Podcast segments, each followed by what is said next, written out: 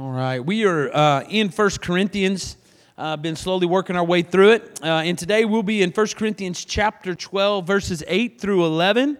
Uh, but I, I, think what we'll do uh, to give ourselves a little context is we will start in verse 1 uh, and we'll read through 11, okay?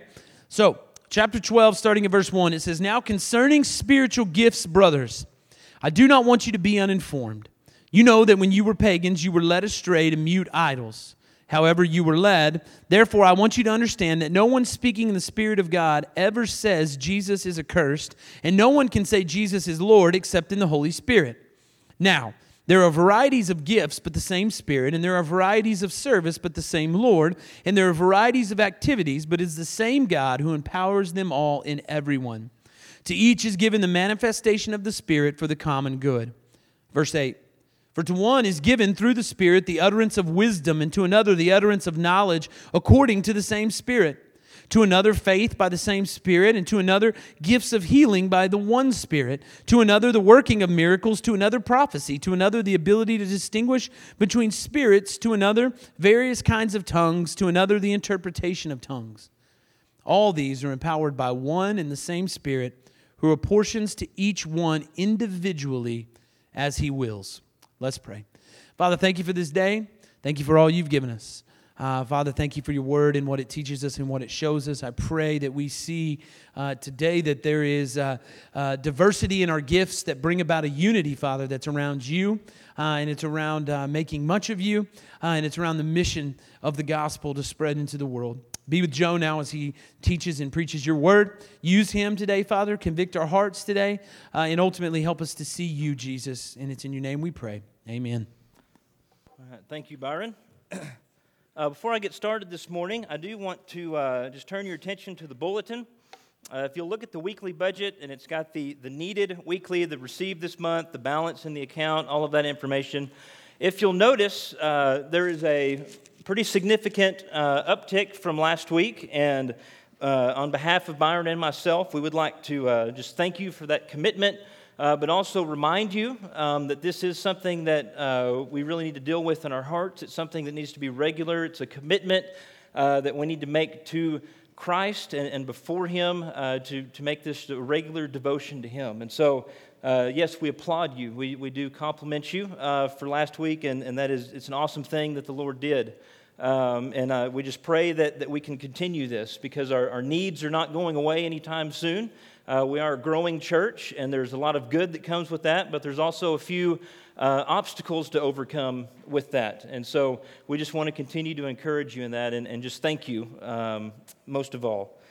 So, uh, Byron just read the passage for us, and we're, we're going through this list of spiritual gifts. And Byron really did a good job introducing this subject last week because this is uh, the, the spiritual gifts or the gifts of the Spirit are something that have been debated for years. Uh, there's there have been a very uh, hot button topic uh, among several denominations, and they've divided denominations and, and all kinds of things. And so uh, this morning we're going to look through this list of spiritual gifts that Paul gives us. Um, and this, I just want to remind you, this is not an exhaustive list.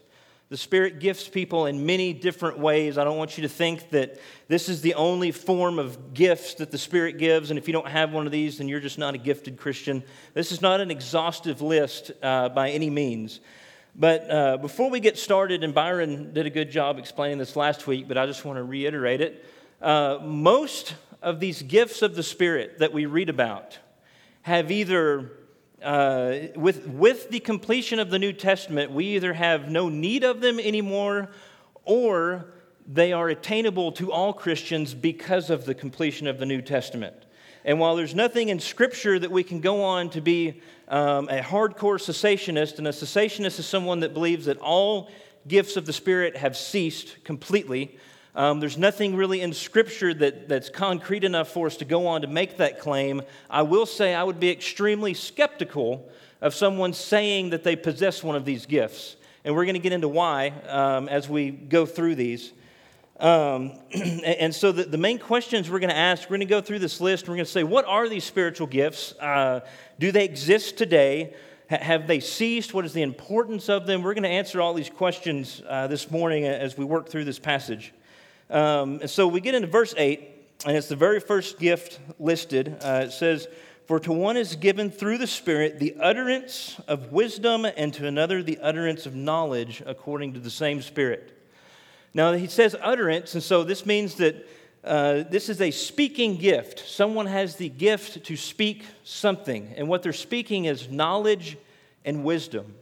And what this gift is, is there were certain Christians who were gifted with the ability to um, just totally understand every situation. I mean, they were just the person that seemed to always know the right thing to say. They always knew the right answer, and they had this gift of utterance of knowledge and wisdom. They knew exactly the right thing to say in every situation. I mean, we're talking uh, probably not to this extent, but like near Solomon level wisdom. I mean, if you read, we've been going through Solomon in Sunday school uh, for a while. And if you just think about Solomon's wisdom, it's something similar to that, is the giftedness that these people have in wisdom. I mean, they just always have the right thing to say. And so it's just, and this was extremely important because during this time they didn't have the completed New Testament. So they had to have people that had the right answers.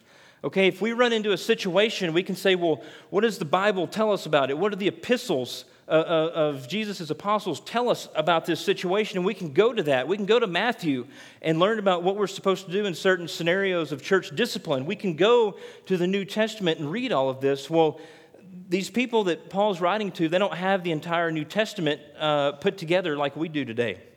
And so it was important for these people to be gifted in uttering knowledge and wisdom so that they would be able to instruct and admonish their, their fellow Christians. However, even in this time where this gift was very important, it was still possible for all Christians to have at least a glimmer of this. Uh, if you go to Colossians 3:16, you don't have to turn there. I'm just going to read a little uh, excerpt from it. It says, "Let the word of Christ dwell in you richly, teaching and admonishing one another in all wisdom." Now, think about that. This is not a pastoral letter. Paul's not writing to Timothy um, or, or, anybody like that. This is a letter to the church as a whole, and he is instructing them to uh, teach and admonish one another in all wisdom. Now, that teach and admonish, they mean to instruct, to counsel, or to warn. And so, what Paul is saying is, I want you to utter knowledge and wisdom into your fellow believers.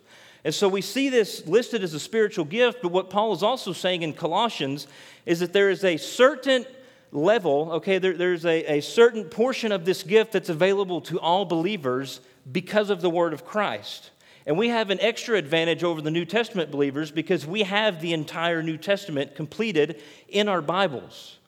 And, and so, if Paul is commanding the Colossians to at least strive for this gift of utterance of knowledge and wisdom, then we should strive for it all the more because we have an advantage over them. We have the completed New Testament. And so you can speak wisdom into your friends' lives. When you have friends who are struggling with their marriage or with their children or with their job, you can be that person with that gift of the utterance of knowledge and wisdom because it's right here in this book. Now, I'm not going to lie, there are some people today who have an extra, you know, I would say that they're gifted with this, okay? I don't know if any of you know who James White is. Uh, on Wednesday, I talked to the, the kids about him a little bit. Uh, he's a theologian, he's, he's, an, he's an apologist. That doesn't mean that he say, says sorry all the time for being a Christian, that means that he defends the faith. Uh, but he, his main job or his main thing that he does all the time is he debates people. And, he goes around and he'll go to the Middle East and debate Muslims. He'll go, uh, he'll debate atheists in the universities. He debates Mormons. He'll, he'll go to Utah and stand outside the temple and, and, and debate Mormons. And he just, he's just a genius. I mean, I don't know what other way to explain it. And so I would say that yes, he's definitely gifted with this gift of the utterance of knowledge and wisdom. However, we may not be as smart as James White. You may not be able to go toe to toe with the most prolific atheist, um, you know, philosopher and, and, come out victorious, but you do have available to you a certain level of the utterance of knowledge and wisdom according to how much effort you're willing to put into it. That's a big part of Mr. White's, uh, you know, gift is that he's willing to put in the effort to study also. And so I'm not going to say that there's not people that are gifted more than others in this area, but I am going to say that God has given you enough of, uh, enough of this gift, enough of the understanding of His Word that we have in, in the Bible to be able to benefit those around you, to be able to benefit the common good with the utterance of knowledge and wisdom. And so, yes, this is, this is a gift that's given by the Spirit. The people that have this gift are not just super smart, God has gifted them with this, but also all of us can have at least a glimmer of this gift because we have the completed New Testament. You can speak truth and knowledge and wisdom into those around you if you're willing to study God's Word and find out what His truth and knowledge and wisdom is. And so that's the first gift or gifts that, that Paul mentions is the utterance of knowledge and wisdom in verse 8. Then he moves on to verse 9, and he mentions two gifts. He mentions faith and healing.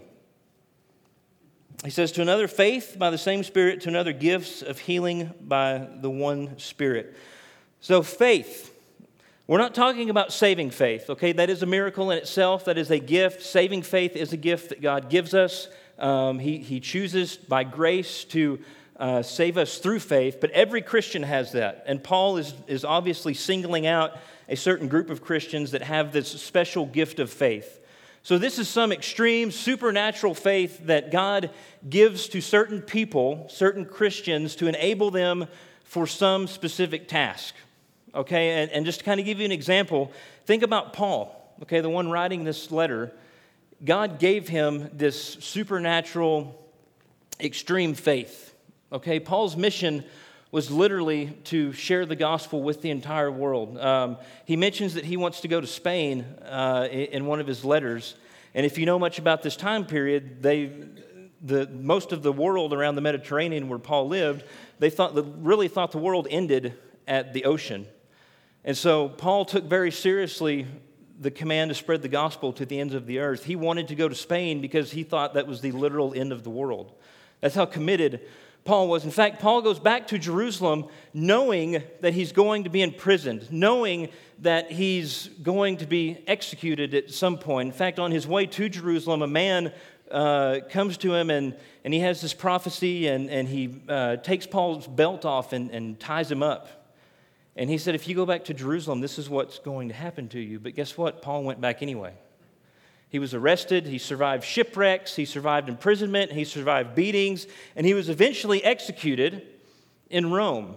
But he was sharing the gospel in Rome the entire time, and you say, I just cannot imagine somebody doing that. I mean, I just can't imagine what kind of faith it takes to do that. Well, it wasn't Paul's faith, it was faith that was gifted to him by the Spirit. Okay, Paul was not just, you know, super stubborn or crazy. Um, he was gifted that faith by the Spirit. And, and we see this in people today, too, I, I, I believe. We, God has gifted certain believers with just this crazy, extreme faith to allow them to accomplish certain tasks. There are missionaries, I know one personally, who was a pastor that I worked under. In the past two years, he has been to uh, Pakistan, he's been to Turkey, he's been to, uh, he went to Iraq and Syria when ISIS was at their height. We have missionaries who go to these places, the Middle East, parts of Asia, parts of Central and South America, knowing that they may not come back. Sometimes knowing they probably won't come back. And you say, How can they do that? Well, God has gifted them with this faith, this faith that cannot be conquered because God has a specific task for them and He has given them the faith to carry that task out. Now, I know some of you are going to be tempted to sit there and say, Well, I just don't. I don't have the gift of faith, so I'm not called to be like that radical Christian. Okay, I'm not called to be, you know, just hardcore and radical like that. First of all, um, I love David Platt, but I hate the term radical Christian. Okay? If you're a Christian, you were called to be radical. Okay? The normal Christian should be radical. We are called to completely go against the grain of the culture, completely go against the grain of society because it is a world that hates God, it is a world that hates our Savior, and we are called to stand in the gospel against that culture. And so if you're sitting there and saying, well, I'm just not supposed to be radical, you know, I, I'm just, I don't have this gift of faith, so I'm just never going to be that radical Christian. Well, the Bible does not allow you to do that. Okay? Simply being a Christian should be radical. It should be life changing. It should be something that people see. And also, the Bible does not give you room to be comfortable with the amount of faith that you have. If you look at uh, Mark 9, I don't know if, if you recall, there's a man who's, uh, whose son has a demon, and, and he comes to Jesus, and, and, this is right after the, the Mount of Transfiguration. And Jesus comes down from the mountain, and this man is trying to find Jesus. The, the disciples were not able to heal this man's son, and Jesus comes and, and he's talking to Jesus, and that's where we pick up in Mark uh, chapter 9, verse 22. The man's talking, and, and he says, It has often cast him into the fire and into the water to destroy him. He's talking about the demon that his son is possessed with. And he says, But if you can do anything, have compassion on us and help us. And Jesus said to him, If you can, I mean, can you hear like this the kind of attitude in that? Like this guy says, Jesus, if you can do anything, please help me. And Jesus says, Excuse me? If I can? What do you mean, if I can? And he goes on, All things are possible for one who believes. Immediately the father of the child cried out and said, I believe, help me with my unbelief. See, we, we see a picture here of a man who, who realized that he's, he's not allowed, Jesus is not allowing him to be comfortable with the level of faith that he has. If you're sitting there and you're thinking, I just don't have the faith to be that radical Christian, be like this man in Mark chapter 9 and say, Jesus, help me with my unbelief. Give me the faith that I'm lacking. Because the scripture does not allow you to simply sit there and be content with the amount of faith that you have. Well, I just don't have the faith to go off to some foreign country. You may not be called to that, but you're not called to be any less radical than that missionary. And you're not allowed to sit there and be content with just not having the gift of faith. The Bible says, cry out, beg for more faith, beg for the faith to be that radical Christian, beg for the faith to go against the culture. We, in Acts chapter, uh, chapter 4, we see that the apostles, chapter 4, 29. They've been arrested, they've been beaten, uh, they've been warned by the Sanhedrin. They said, Don't preach the gospel anymore. Don't talk about this Jesus guy anymore. And then they released him, if you remember the story. Um, and so the apostles, they, they leave prison and they go back to, to this small group of people that they have that's still following Jesus. And, uh, and they're praying, they start to pray in Acts chapter 4, verse 29 says, And now, Lord, look upon their threats and grant to your servants to continue to speak your word with all boldness while you stretch out your hand to heal, and signs and wonders are performed through the name of your holy servant, Jesus. Even the apostles and the early church, they were not content with their faith. They cried out and said, God, give us boldness, give us faith to keep preaching your message. Give us faith to keep preaching Christ. Okay, and so if the apostles, okay, if Peter, the one who was with Jesus throughout his entire ministry, the one who walked on water, if he has to cry out and say, God, give me faith, give me boldness, if God does not allow him to be comfortable with the amount of faith that he has, then we should not be allowed to be comfortable with the faith that we have. If you don't feel like you have the gift of faith, beg for it. Ask for it, plead for it. Say, Jesus, help me with my unbelief. And so this is a yes, people are some people are gifted with just extreme amounts of faith and they have this specific task that God is going to accomplish through them and so he grants them this faith. But that does not mean that everyone else should just sit there and be like, "Well, that's just not me." I mean, I'm, I'm going to come to church and I may teach a Sunday school class, but that, that's just kind of it. No, you're called to be a radical Christian. You're called to strive and beg for this faith that makes you like one of these missionaries, like these apostles. So it's the gift of faith. And then he, he goes on in verse, uh, verse 9, and he, he gets to the gift of healing. And this is one uh, that's debated a lot. Uh, this is one that, that causes a lot of conflict because there's a lot of misunderstanding around it. Okay, this gift of healing, we need to understand the purpose of it. The primary purpose of healing people, whether it was Jesus during his earthly ministry or the apostles during their ministry, the primary purpose of healing was not healing that specific person. Okay, and you may say, well, that sounds really rude, like we should care about people. Yes, we should care about people. But the primary purpose of these miracles of healing were to affirm the apostles as apostles. Okay, Jesus healed people, yes, because he cared about them, but also because he was proving to people that he was who he said he was. Okay, anybody can walk in. We could have someone here walk in this building and say, I'm, I'm Jesus. Okay, I came back. Well, we're going to say, well, you know, first of all, no, you're not. But if you think about this context in the New Testament, people are, people are saying, well, how, how can you call yourself an apostle? How do, Peter, how do we know that you're an apostle? How do we know that you're speaking on behalf of God? Well, when he performs these miracles, if you, you know, make a blind man see, or a lame man walk, or a dead person alive, then that's going to give you some credibility. Okay, you're going to get some street cred if you bring somebody back from the dead. And so these miracles were primarily used to affirm their apostleship. It was used to affirm Christ's deity.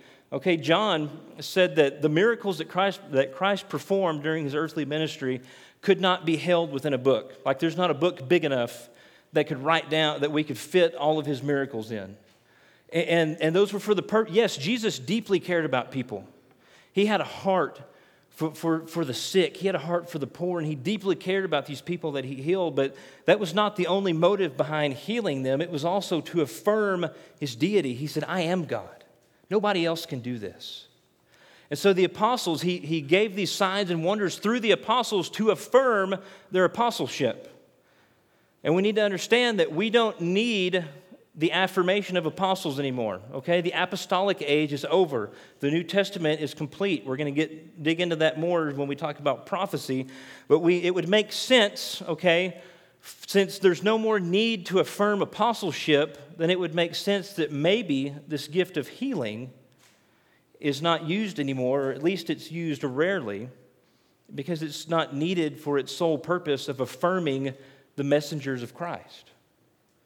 Also, another reason is um, really the gift of healing has been given not just to gifted Christians, but to the entire world.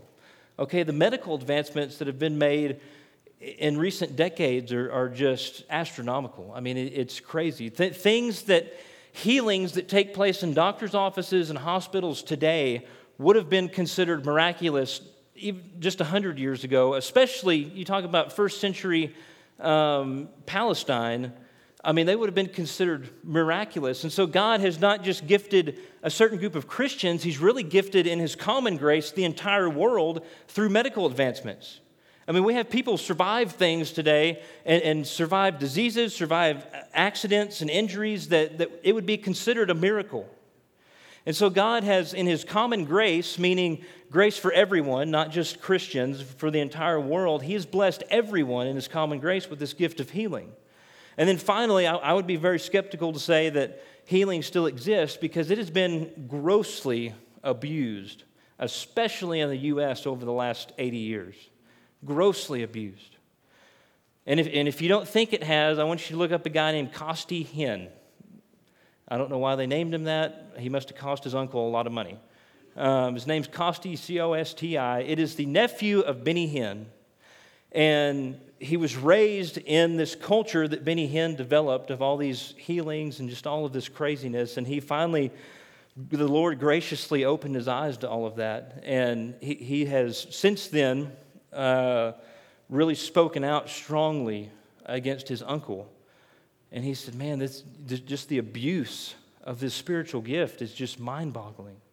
And so it would make sense, okay, again, there's no scripture to affirm this, but it would make sense that God would look on that and say, You have, you have abused this gift so much.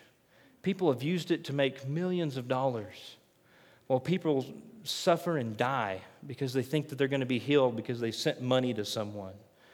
It's been abused so much that it would make sense for God to say, I'm not going to let you have that anymore. And so the gift of healing, we don't need, it, it would make sense for it to not be around today because we don't have apostles to affirm. We, we have medical treatment that just would be considered miraculous to people in the New Testament times, and it's been horribly and grossly abused. And so it would make, I would be very skeptical of someone saying that they possess this gift of healing. And then he gets into verse 10, and he mentions uh, miracles. Okay, we have healings, and then we just have kind of this general uh, miracles, and, and that would be you know, things like Peter walking on water. That would be things like Jesus feeding the 5,000 with a couple loaves of bread and a few fish. That would be Jesus turning water to wine. Okay, these are basically just any sort of miracle that doesn't involve healing. And we're not going to get, like, talk about this a whole lot because it's essentially the same line. It goes along the same lines as healing. Okay, these miracles were used to affirm the apostles. We don't need that anymore. We don't have to affirm the apostles anymore because the apostolic era is over. The New Testament is complete. And also, these miracles are, uh, have been grossly and, and horribly abused for, for personal gain. And so the, these miracles that are talking about, they're going to go right in line with this healing, okay? It would make a lot of sense for them not to be available to us anymore simply for lack of need and also the abuse that they have undergone. But then he gets into prophecy, and I know this is a very hot topic for a lot of people.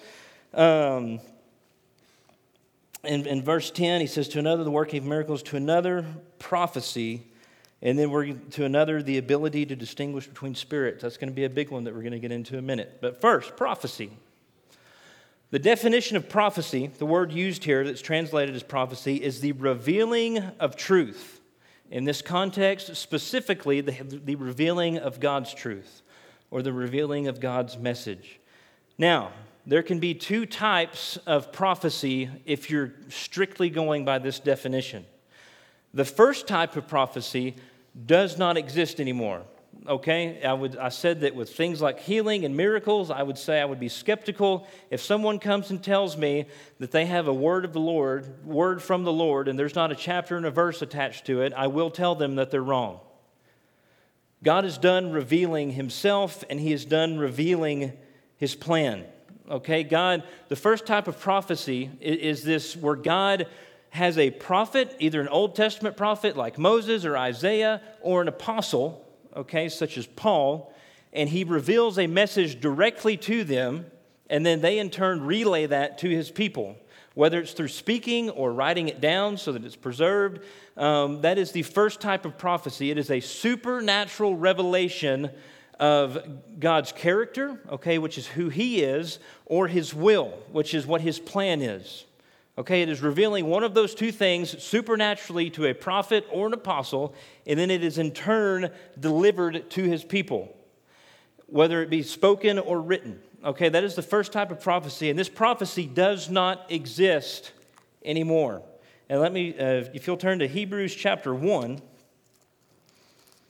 it makes it very clear. Long ago, in verse 1, long ago, at many times and in many ways, God spoke to our fathers by the prophets.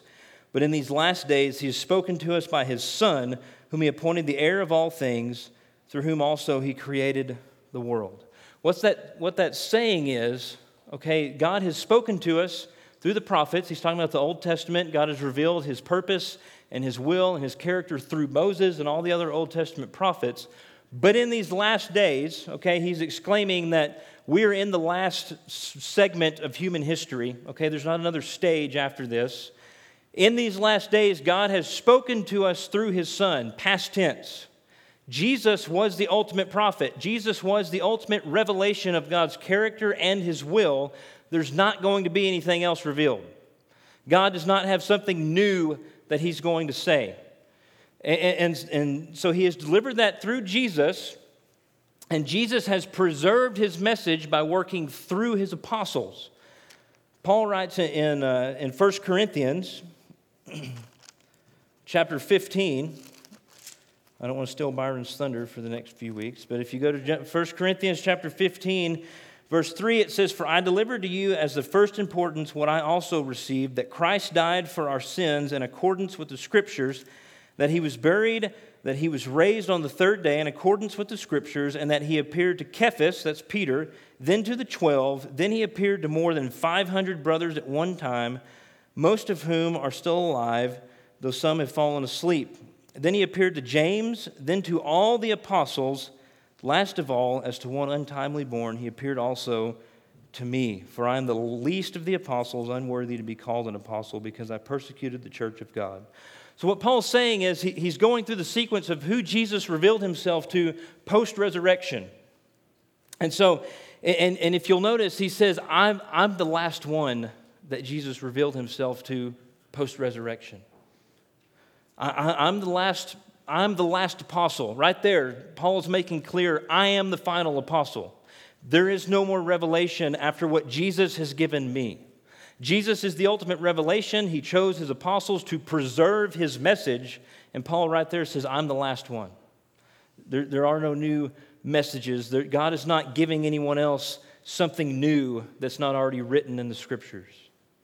And, and so, if someone comes to you and they say that I have a prophecy, I have a word from God, it better have a chapter and a verse attached to it because his entire revelation is in this book. There is nothing new that, that's going to come out. Okay, that's how a lot of really big heresies have started. Okay, that's how the Mormons got started. Joseph, Joseph Smith said, Hey, I found this new message from God. It's written on some tablets and the hieroglyphics. Nobody can read it but me. And everybody said, Oh, can I see it? No, it's not here anymore.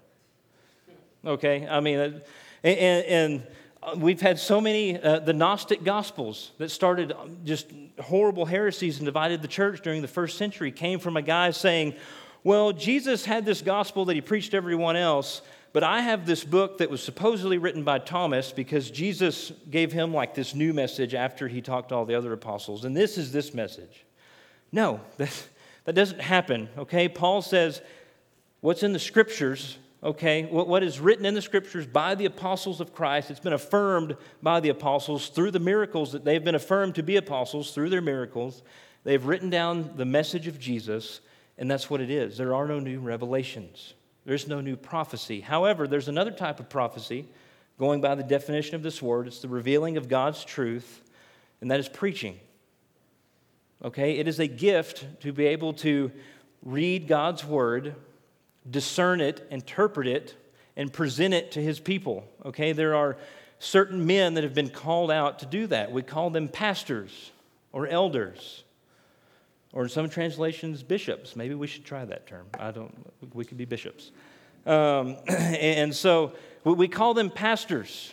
They're people who have been gifted, God has called them to be modern day prophets, not in the sense that God's giving us a direct revelation, not in the sense that there's some supernatural uh, prophecy that God is giving us for us to foretell something. It is in the sense that we faith, men faithfully read God's word he has given them the gift to be able to pull out the truth from God's word and present it to his people. That is today's term, that, that is today's version of a prophet. It's not that we have supernatural revelations, it's just that we're preaching God's word. We have his truth written in his word, and we're simply revealing it to you. and there's another big one that's coupled with this, like I mentioned the distinguishing between spirits. Okay, remember this in Corinth, they didn't have the complete New Testament put together like we do. And so they didn't quite have the full message of Jesus as readily available to them as we did. And so they would have these prophets, people delivering a message from God, but it was extremely important to, uh, to be able to distinguish whether that's coming from the Holy Spirit or some other spirit. Because, like Byron said, the Holy Spirit's a spirit, but it's not the, other, it's not the only one. Okay, maybe this person's speaking from the Holy Spirit, maybe they're from a demon, uh, maybe they had too much wine, I don't know. And, and, and so these people were given the gift of discernment. They could listen to someone speak and say, no, they're, they're demon possessed or they're just crazy, or yes, they're speaking by the Holy Spirit. This is God's truth. They were given this supernatural gift of discernment. They could tell who was speaking on behalf of God and who wasn't. And here's in this gift, I, I would consider, you know, we're not going to rank anything because that's not right, but I would consider the gift of discernment probably the most important of all of these because you had to be able to distinguish is this something that's coming from God or it's something that, that's just coming from their own mind? Are they crazy? Are they demon possessed? Whatever. It was extremely important to have someone with this gift of discernment, this gift to distinguish between the spirits, because you had to know if it was God's message or not. And here's the great thing about the situation that we're in today if you have a brain and a Bible, you can have the gift of discernment too. If, if you can have uh, you know, if you look at First John, okay, John talks a lot about, uh, or Second John, they both talk a lot about, uh, you know, discerning spirits and things like that. And John says, I'll tell you real easy, um, real quick, how to tell if someone's speaking on behalf of God or not. If, if someone affirms the gospel, if someone says that Jesus was God incarnate, that he died for your sins, that his blood redeems you, that he's, he has imputed his righteousness onto you, and, and, and that he was crucified to take the Father's wrath and he raised three days later, that guy's speaking on behalf of God. That guy's delivering God's truth. But if he says anything else, if he says Jesus is accursed, if he says that Jesus was just a man, if he says that Jesus uh, you know, is not sufficient for our sins, then he's not, he's not speaking for God. If you know, uh, to, to be able to discern, okay, this gift of discernment, this gift of distinguishing between the spirit, spirits is available to you, but you have to put in the effort to study the gospel. You have to put in the effort to know the gospel. And that's how we have this gift of discernment, this gift of distinguishing between the spirits. You have to know if, and don't take anything for granted, okay? I, I, hope that you don't take Byron and I for granted. I'm not saying that we're, you know, false prophets, but we are fallible, okay? We, we do, we're not perfect. I mean, close, but um, we're not perfect, okay? And then especially in today's climate of Christian speakers, you have to strive very, very hard to have this gift of discernment because uh, it's really easy to get swept up into false teaching okay? Uh, churches like Bethel, Hillsong, Elevation, they have some really good songs. And some of their lyrics are actually pretty solid. But if you go to their church, if you sit under Steven Furtick, if you sit under the pastors at Hillsong or Bethel, they preach absolute garbage. And it's not biblical, okay? It ranges somewhere between bad interpretation to just full out heresy, okay? Depending on where you're at and what week you're there. You have to be extremely careful with who you're listening to, what you're consuming. And there's also been, and it's not just churches like that, there's a lot of guys, a lot of very orthodox, conservative Christian leaders and speakers who are walking away from the faith, and they're taking a lot of people with them. Okay? I love Francis Chan. He's been a great speaker, a great leader, a great pastor for years. But he's doing some stuff that's making me real nervous. Okay? And he's just one of many. We have to have discernment. Don't take anything for granted. I'm not trying to pick on certain people. I'm just telling you, don't take anything for granted. Know the gospel well enough, know your Bible well enough to be able to discern between these people and say, man, this guy is solid, or I don't, you know, this makes me nervous. Uh, this, this guy is not really preaching God's word. You have to be able to know that. Don't just listen to people and just consume all of it without discerning anything. You have to be able to distinguish between the spirits. And then in that same verse, he gets into uh, tongues, which is always a, a very popular topic to talk about. Um, so he says, uh, to another, the ability to distinguish between spirits, to another, various kinds of tongues, and then to another, the interpretation of tongues. Okay, evidently there's two types of tongues. We have one type that we see at uh, Pente- day of Pentecost in Acts chapter 2. You don't have to turn there. But what happened was the apostles are preaching. They're preaching the gospel. We have tongues of fire fall from the sky. And then all of a sudden, people are speaking in their own language to foreigners, but the foreigners are hearing them in their language. Okay? It would be something similar to uh, if I went on a mission trip uh, to Mexico and I just decided not to learn Spanish and I just went down there and started speaking English, which just has been tried before and it didn't work out. Um, uh, if, if I went down there and I was just preaching the gospel in English and everyone was hearing me in Spanish, that, that's what was happening on the day of Pentecost. And so we see this, that's one form of tongues that we see. But Paul, in, in 1 Corinthians chapter 13, mentions uh, two types of tongues. He mentions this human language, uh, which would be, we're assuming, similar to what happened at Pentecost, but he also mentions an angelic or a heavenly language. And evidently, what this was was some sort of non human, unintelligible, angelic language that people could not understand, and so it required an interpreter. And, and in fact, since it was unintelligible, Paul later on uh, is going to say, you know what, if you don't have an interpreter, just don't even let that person speak because it doesn't build up the body. It's just this weird language, okay? It's just this, you know, nobody can understand it. People just think you're weird. Just if there's not an interpreter, just don't even let them speak. And and so evidently there, there's, you know, there were these mysteries, mysterious messages that they would receive in this angelic language and speak, and someone would have to interpret it.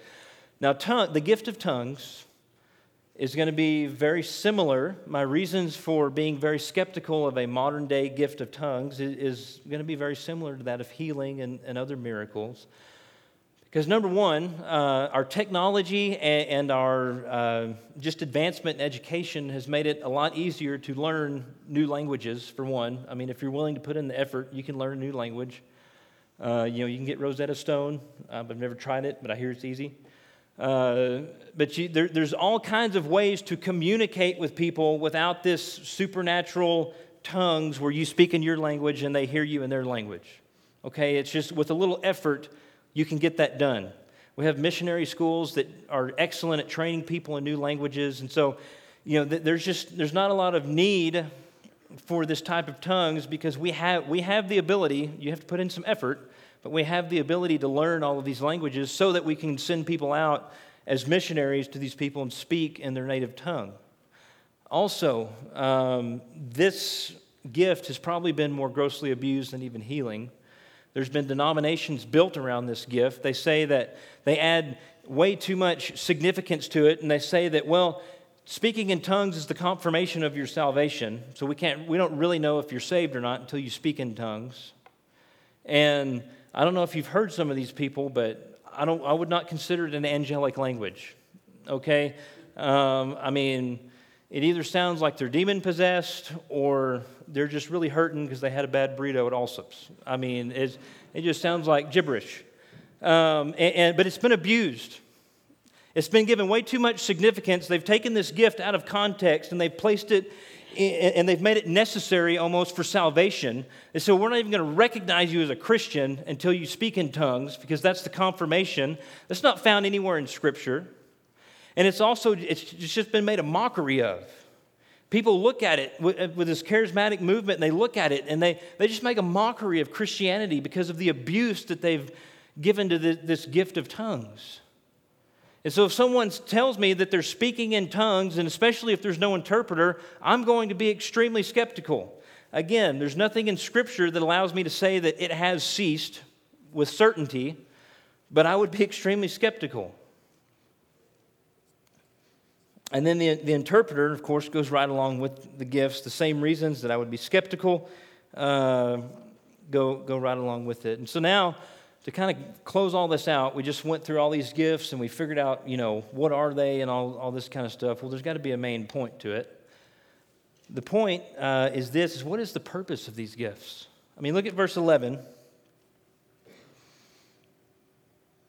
Paul says, All these are empowered by one and the same Spirit who apportions to each one individually as he wills. So he, Paul tells us all of these gifts they're given by the Spirit for a purpose. Okay, it's as He wills, He has a plan to use these gifts. He, he's using these gifts for a specific purpose. Well, what is that purpose?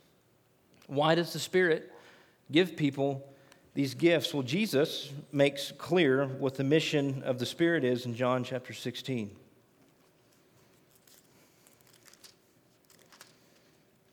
He's speaking to his disciples in 16, uh, 4, the second half, starting in the second half of verse 4, so I did not say these things to you from the beginning because I was with you, but now I'm going to him who sent me, and none of you asked me, Where are you going?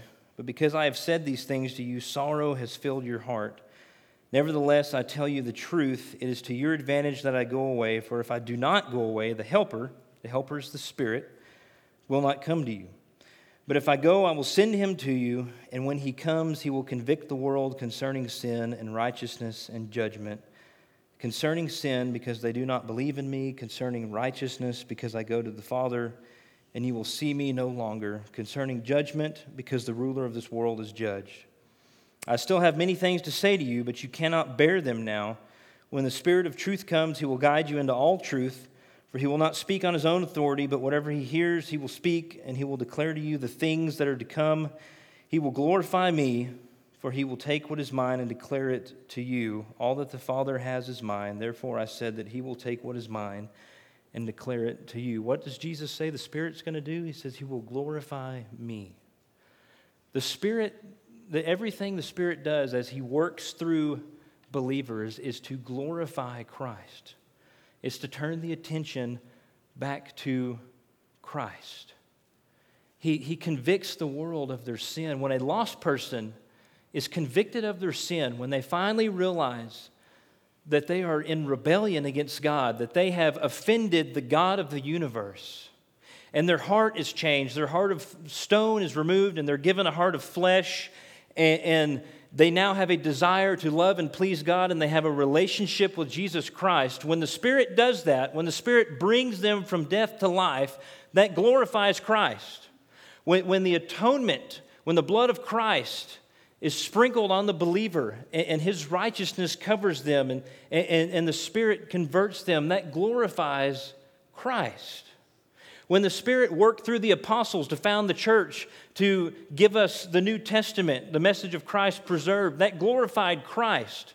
In our own lives, when we're led by the Spirit, when we're sanctified by the Spirit, we're conformed to the image of Christ, that glorifies Christ. Everything the Spirit does is to glorify Christ. And so when it says that the Spirit gives these gifts according to his will, that will is to glorify Christ. He doesn't give it to people so that they can be divided, so that they can be puffed up, so that they can say, Oh, I have the gift of tongues, or I have the gift of healing, and I'm better than you. He gives it so that the believers with these gifts will glorify Christ. And so we need to remember that the most important thing about these gifts is that they're not that important. And I don't mean to say that they're not significant, okay? Anytime God works through people, that's very significant. What I mean to say is they're not important because uh, they're merely tools that God has used to glorify Himself. They're not something that we should identify with. That was the whole problem with the Corinthians. They had an identity crisis. They, they identified with the gifts that they had. They identified with the wealth or the social status they had. They identified with whichever apostle they followed. I follow Peter. I follow Paul. I follow, follow uh, Apollo. They had an identity crisis. They weren't finding their identity in Christ. They weren't saying, I'm here to glorify Christ because he's who I identify with. He's my redeemer. They were saying, oh, no, no, no, I'm, I'm the person with this gift, or I'm the rich person, or I'm the popular person. That was the whole problem with the Corinthians was this division. And anytime division takes place, you can probably trace it back to an identity crisis. The church gets divided because we stop identifying as one body in Christ and we're identifying by our social status, by our jobs, by our popularity, by how much money we have, by how talented we are. We start to identify with things other than Christ because this is a much bigger issue than just gifts. I mean, that's the whole theme of, of 1 Corinthians is they just, they really missed the mark and they were just constantly divided because they were not staying gospel centered. They were not staying, staying focused on Christ. They were focused on other things. They were identifying with other things. When we come into this church, when we come to the Lord's table, we're not farmers or coaches or salesmen or whatever. We're Christians. We're not poor or rich. We're not popular or unpopular. We're not white, black, Mexican. We are Christians. That is where our identity should lie. Christ does not, he, he, he has one church. He, he has one body. He saves us into the body. There's not different bodies uh, of Christians, and they're like, oh, well, this, you know, this is for this group of people. No. Christ saves us as one. That was talking about the day of Pentecost with tongues and things like that. That, that was huge because not only was it the start of the New Testament church, but it, it symbolized the unity that's found in Christ. There were people from all over the world there in Jerusalem that, that were saved that day, that were converted, and they were converted into one body with one purpose and one identity, and that was to glorify Christ. So here at First Baptist Spearman, I hope that we can have our identity in Christ, not in anything else. I don't care what sports your kids play, I don't care how good they are. I don't care what activities they do. I don't care what your job is. I don't care what kind of car you drive. All I care about is that you have been redeemed by the blood of Christ, that you understand the gospel, and that you're following Jesus with everything that you have. Byron's going to pray for us, and then we'll get into our closing song. Let's pray. Father,